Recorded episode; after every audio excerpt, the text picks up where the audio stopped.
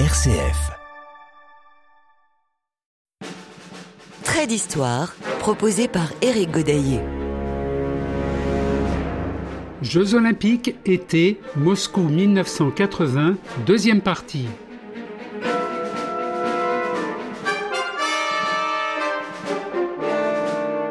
Les quatre principes de l'olympisme tels que souhaités par Pierre de Coubertin être une religion, c'est-à-dire une adhésion à un idéal de vie supérieur, d'aspiration au perfectionnement. Représenter une élite d'origine totalement égalitaire, en même temps qu'une chevalerie avec toutes ses qualités morales. Instaurer une trêve des armes, fête quadriennale du printemps humain glorifier la beauté par la participation au jeu des arts et de la pensée.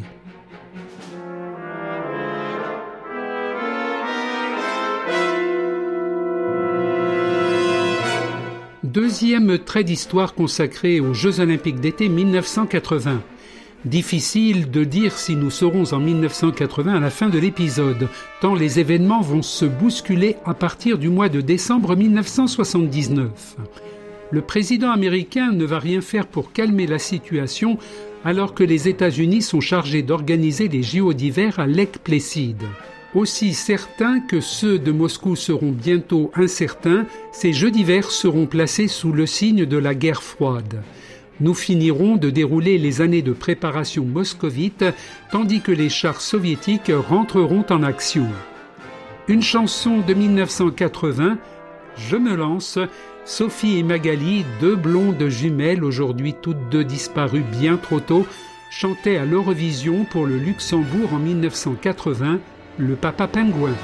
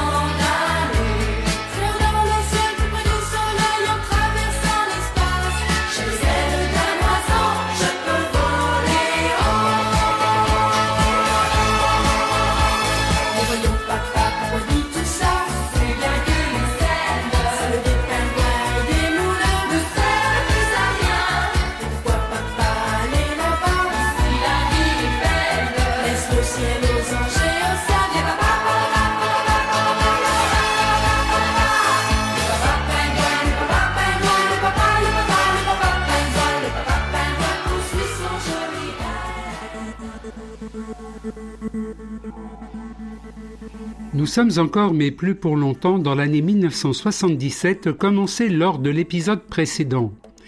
Si nous arrivons à la cérémonie d'ouverture des Jeux d'été 1980 lors de celui-ci, ce ne sera pas sans mal. Voici pour commencer un article qui fait un peu froid dans le dos, comme si les athlètes étaient programmés pour gagner. Du journal suisse L'Impartial, 24 février 1977. 2 mètres 35 en hauteur en 1980. Selon les prévisions d'un ordinateur de l'Institut scientifique de culture physique de Moscou, il sera nécessaire de franchir 2 mètres 35, record du monde actuel 2 mètres 32, au saut en hauteur pour remporter la médaille d'or aux prochains Jeux olympiques. Ce pronostic, dû aux travaux du groupe de spécialistes dirigé par le docteur en pédagogie Léonide Komenkov, indique de même que le record du monde du 100 mètres sera en 1980 de 9 secondes 81 actuellement 9 secondes 90 pour les hommes et de 10 secondes 72, 11 secondes 01 pour les femmes actuellement.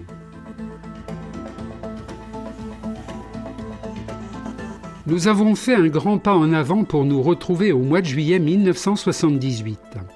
Si la question des droits de l'homme en URSS a déjà été remise en cause à plusieurs reprises, elle s'accentue encore avec le verdict retentissant rendu à Moscou en cours de la première quinzaine de juillet 1978.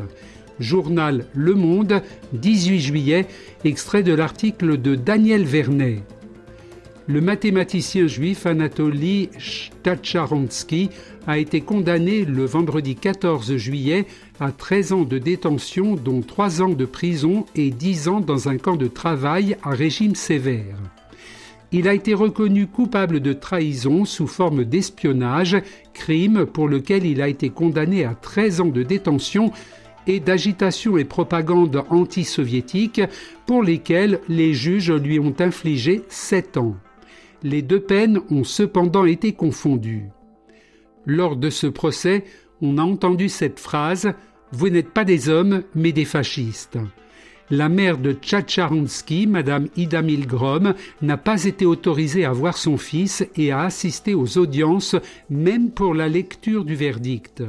Bien qu'elle soit âgée de 72 ans, elle a passé les cinq jours du procès debout dans la rue, devant l'entrée du tribunal. Au cours d'un autre procès, un certain Anatoly Filatov, dont le nom était apparu pour la première fois au début de cette semaine des procès, a été reconnu coupable de haute trahison et condamné à être fusillé.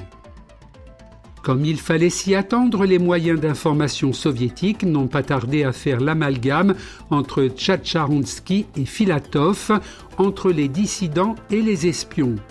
Tous les grands journaux soviétiques publient ce matin un article intitulé Ils ont eu ce qu'ils méritent. Trait d'histoire, RCF. Jeux olympiques, été, Moscou 1980, deuxième partie. Le 20 juillet 1978, le président américain Jimmy Carter déclara lors d'une conférence de presse notre pays est profondément engagé en faveur du respect des droits de l'homme, non seulement ici mais dans le monde entier. Mais des pressions se font déjà sentir par certains membres du Congrès américain pour que les Jeux olympiques de 1980 ne se déroulent pas à Moscou. Jimmy Carter leur a répondu qu'une telle décision appartient au Comité international olympique institution non gouvernementale et que son souhait était que les athlètes américains participent aux Jeux de 1980.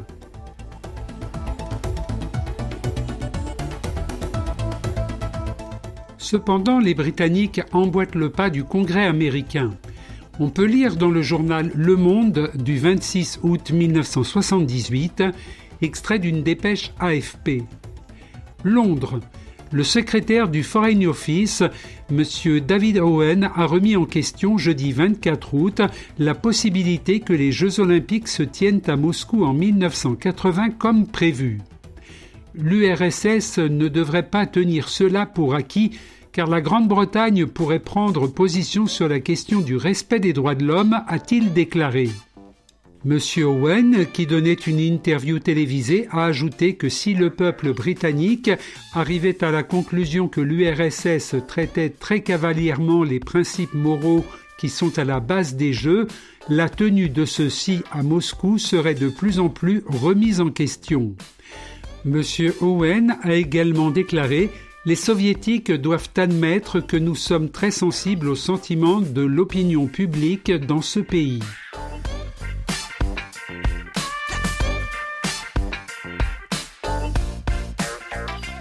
Dès l'annonce du 15 mai 1978, M. Owen du Foreign Office fut le premier à réagir après le verdict à l'égard du professeur Yuri Orlov, condamné à 7 ans dans un camp d'emprisonnement et 5 ans d'exil intérieur. Autre fait, le 13 juillet, les échanges de visites ministérielles entre l'URSS et la Grande-Bretagne ont été suspendus suite à la réaction du Premier ministre, M. James Callaghan, qui s'est exprimé à la Chambre des communes le 10 juillet à propos des procès des dissidents Anatoly Tchatchansky et Alexander Ginsburg, qu'il a qualifié de procès de Moscou du temps de Staline. Et ce n'est pas encore fini en ce qui concerne les Britanniques. Le mercredi 13 septembre, à Southport, M. Michael Steed, président du Parti libéral, a proposé le lancement d'une campagne contre la tenue des Jeux olympiques à Moscou, soulignant que laisser les Jeux se dérouler à Moscou équivaudrait à accepter, voire même à soutenir, ce qui se passe actuellement en URSS.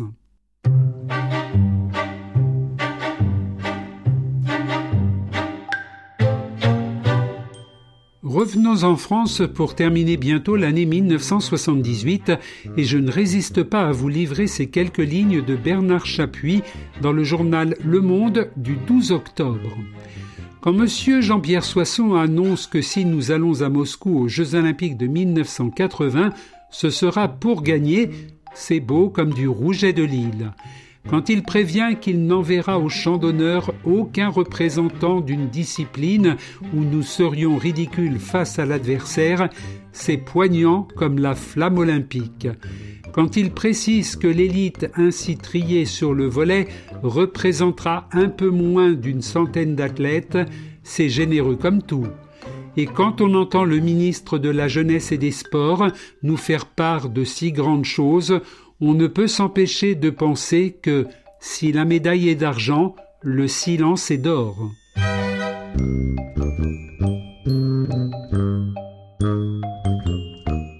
Le tout dernier point en 1978, qui montre un début de questionnement sur la présence française à Moscou dans deux ans, est soulevé par le mouvement Quel corps à travers l'article paru dans le journal Le Monde du 6 novembre. Anonyme, extrait. Le mouvement Quel corps invite à boycotter les Jeux olympiques de Moscou en 1980. Nous demandons aux sportifs, indique notamment ce communiqué, de refuser de participer aux compétitions olympiques tant que les droits de l'homme seront étouffés par les cris des psychiatrisés et tant que les libertés démocratiques auront la couleur des chars russes les sportifs doivent prendre leurs responsabilités en tant que citoyens. C'est en refusant de jouer sous la protection du KGB, ce cancer monstrueux, qu'ils se porteront solidaires non seulement des sportifs tchèques et russes emprisonnés, mais aussi des jeunes soviétiques dont la seule perspective est la normalisation stalinienne ou les camps de travail.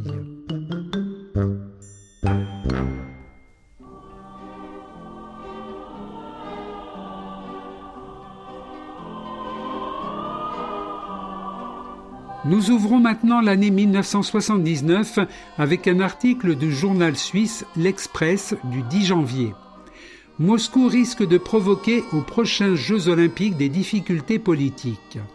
M. Sergei Pavlov, ministre soviétique des Sports, a souligné que la participation d'Israël aux Jeux d'été 1981 à Moscou soulève un problème dans la mesure où les Israéliens auraient l'intention de renforcer leurs relations sportives avec l'Afrique du Sud. Pas allemand À en croire un journal occidental, a déclaré M. Pavlov, on se trouverait confronté à une tentative de provocation comme cela fut le cas à Montréal. Voilà comment un problème en suscite un autre, a-t-il ajouté. M. Pavlov a affirmé d'autre part qu'en application de l'accord quadripartite sur Berlin, il était nécessaire de distinguer les athlètes ouest-berlinois au sein de l'équipe de la RFA, par exemple en faisant spécifier en cas de classement donnant droit à une médaille que le concurrent en question fait partie de l'équipe ouest-allemande, mais est originaire de Berlin-Ouest. Trait d'histoire. Éric Godaillé. Jeux olympiques, été, Moscou 1980, deuxième partie. Le prix Nobel de la paix de 1975, Andrei Sakharov, s'exprime dans le journal suisse Le Jura le 15 janvier 1979. À la question Pensez-vous par exemple que l'attitude à adopter vis-à-vis des Jeux olympiques de Moscou devrait être élaborée de concert entre tous ces mouvements? Et vous-même, quelle est votre position définitive sur la question du boycott? Andrei Sakharov répond Les violations des droits de l'homme en Union soviétique préoccupent grandement l'opinion publique mondiale. L'une des manifestations de cette préoccupation est la campagne pour le boycott des Jeux olympiques. Je comprends et respecte profondément les motifs des initiateurs de cette campagne. J'ai exprimé ma position à l'égard de ces Jeux en adhérant à un document du groupe de surveillance pour l'application des accords d'Helsinki, document qui appelait à obtenir aux Jeux olympiques la mise en application totale de la charte olympique. Développant les idées de ce document, ma femme et moi-même pensons qu'il est important et réaliste que chaque délégation sportive prenne sur elle, correctement, l'entière responsabilité du sort d'un, de deux ou de plusieurs prisonniers de conscience. C'est nécessaire parce que chaque délégation pourrait considérer qu'il est utile de participer aux Jeux olympiques et nécessaire pour mettre en application les principes humanitaires de la charte olympique. Ceci dit, d'une manière générale, j'estime que ce sont les opinions publiques occidentales qui doivent s'adresser à leurs gouvernements respectifs pour leur demander d'intervenir auprès de l'URSS en faveur des dissidents les Français, par exemple, doivent faire pression sur Giscard et non pas les Russes. Journal de 20 heures, antenne 2, 27 décembre 1979. Depuis la fin de l'après-midi et après l'annonce de ce coup d'État, on comprend peut-être mieux l'envoi massif de troupes et d'armements que l'Union soviétique a effectué depuis presque 24 heures.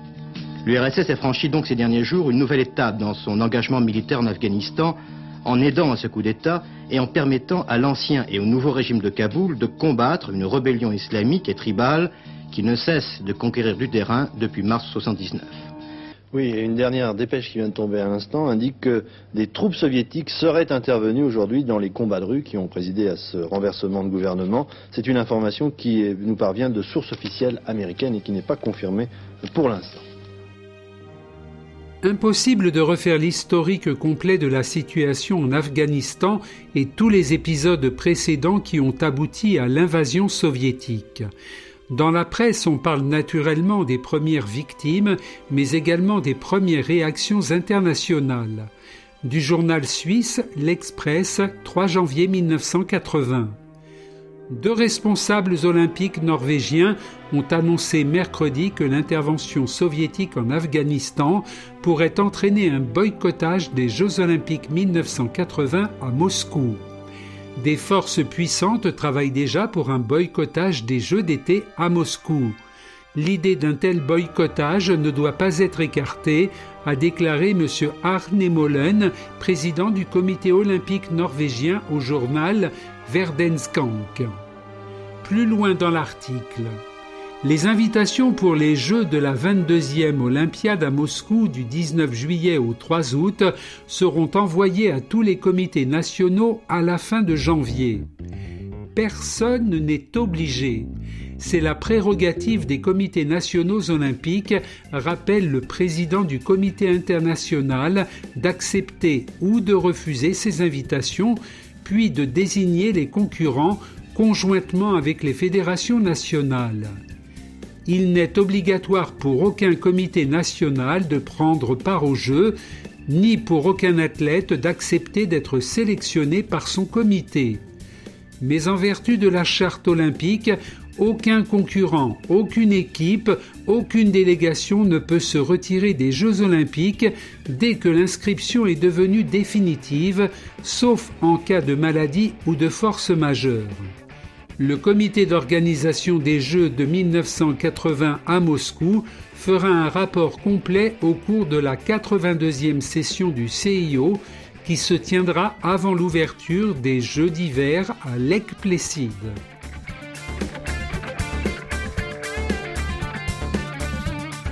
Et justement, nous y sommes pratiquement arrivés à ces Jeux olympiques d'hiver. Du journal Le Monde, 11 février 1980. Article non signé. Extrait. Lake Placid, État de New York, AFP.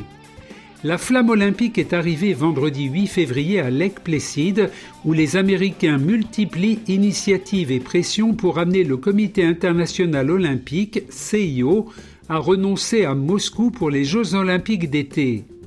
Dans un document remis ce même jour à la commission exécutive du CIO, M. Robert Kane, président du comité olympique américain, a réclamé à nouveau officiellement le transfert ou l'annulation des Jeux en condamnant sévèrement l'intervention militaire soviétique en Afghanistan. Du fait de cette agression, il estime que le contrat du CIO avec Moscou a été rompu, que l'idéal olympique ne peut être respecté en URSS et qu'il serait inapproprié que les athlètes du monde entier rendent hommage à un gouvernement qui a provoqué la guerre. Trait d'histoire, RCF. Jeux olympiques, été, Moscou 1980, deuxième partie.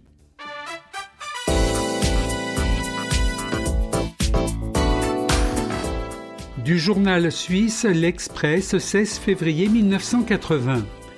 Jeux de Moscou, le comité olympique américain s'en remettra au président Carter pour la décision d'envoyer ou non à Moscou les athlètes olympiques américains et ne fera rien de lui-même avant deux mois.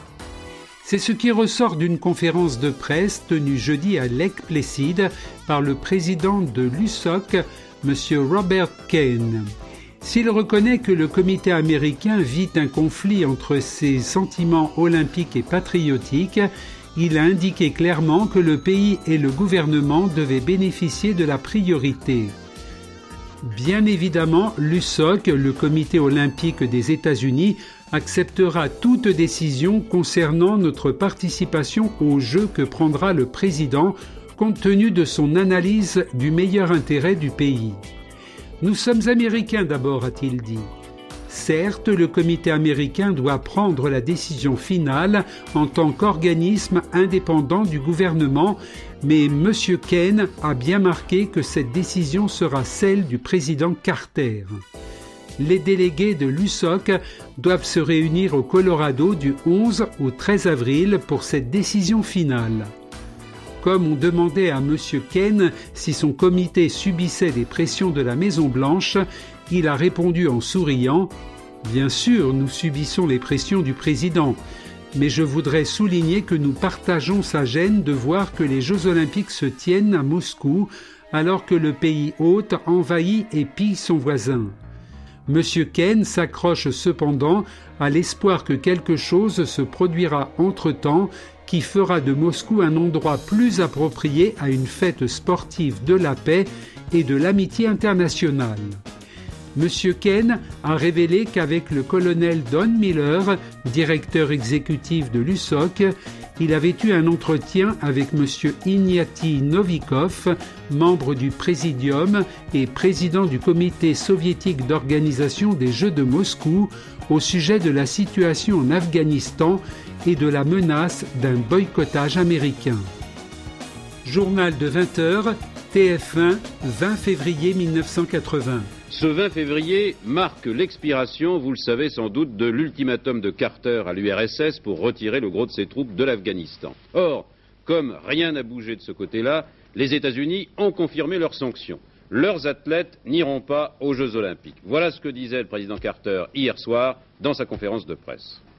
I have given notice that the United States will not attend the Moscow Olympics unless the Soviet invasion forces are withdrawn from Afghanistan before February 20th. That deadline is tomorrow, and it will not be changed. Du site officiel olympique.org. Certains gouvernements, comme ceux de Grande-Bretagne et d'Australie, ont soutenu ce boycott, mais ils ont laissé le choix à leurs athlètes de décider s'ils voulaient se rendre à Moscou.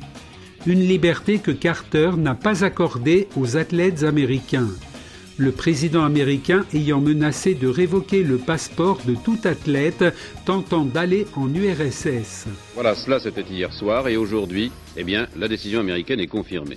Et si les Américains ne vont pas aux Jeux de Moscou, que feront les autres pays occidentaux? C'est encore trop tôt pour le dire, il peut se passer encore des choses. au comité olympique international, chez les athlètes eux-mêmes et dans l'opinion publique internationale. Au total, 67 nations n'ont pas participé à ces Jeux. 45 des 50 nations absentes l'étaient probablement en raison du boycott mené par les États-Unis. 80 nations y ont pris part, soit le plus faible total depuis 1956. Et parmi ces nations absentes, il y a l'Albanie, l'Allemagne de l'Ouest, l'Arabie saoudite, l'Argentine, les Bahamas, le Canada, le Chili, la Chine, la Corée du Sud, l'Égypte, Israël, le Japon, le Kenya, le Liechtenstein, le Maroc, Monaco, la Norvège, la Tunisie et la Turquie. 80 nations participantes selon le CIO, avec la présence surprenante justement d'une délégation afghane. Précisons que si des athlètes de Grande-Bretagne sont présents, c'est que le comité olympique a refusé de s'aligner sur la décision de la première ministre Margaret Thatcher qui ne souhaitait pas envoyer de délégation. Pour la France, c'est un peu différent car la question a suscité énormément de débats politiques entre la gauche et la droite et le président Giscard d'Estaing ainsi que son gouvernement laissèrent la décision au Comité national olympique et sportif français. Cependant, trois fédérations françaises, équitation, voile et tir, décidèrent de boycotter les Jeux. Le plus faible taux de participation peut-être, mais six nouvelles nations qui font leur début aux Jeux olympiques d'été. Angola, Botswana, Chypre, Jordanie, Laos et Mozambique. Говорит и показывает Москва. Работают все центральные каналы телевидения. Смотрите и слушайте Москву.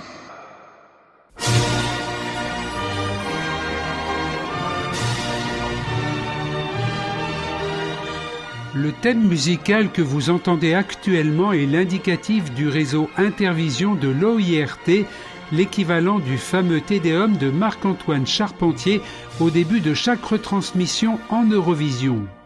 Nous sommes le samedi 19 juillet 1980, jour de la cérémonie d'ouverture des 22e Jeux olympiques d'été de Moscou. Cérémonie grandiose et un peu spéciale que nous suivrons ainsi que quelques épreuves lors du prochain épisode.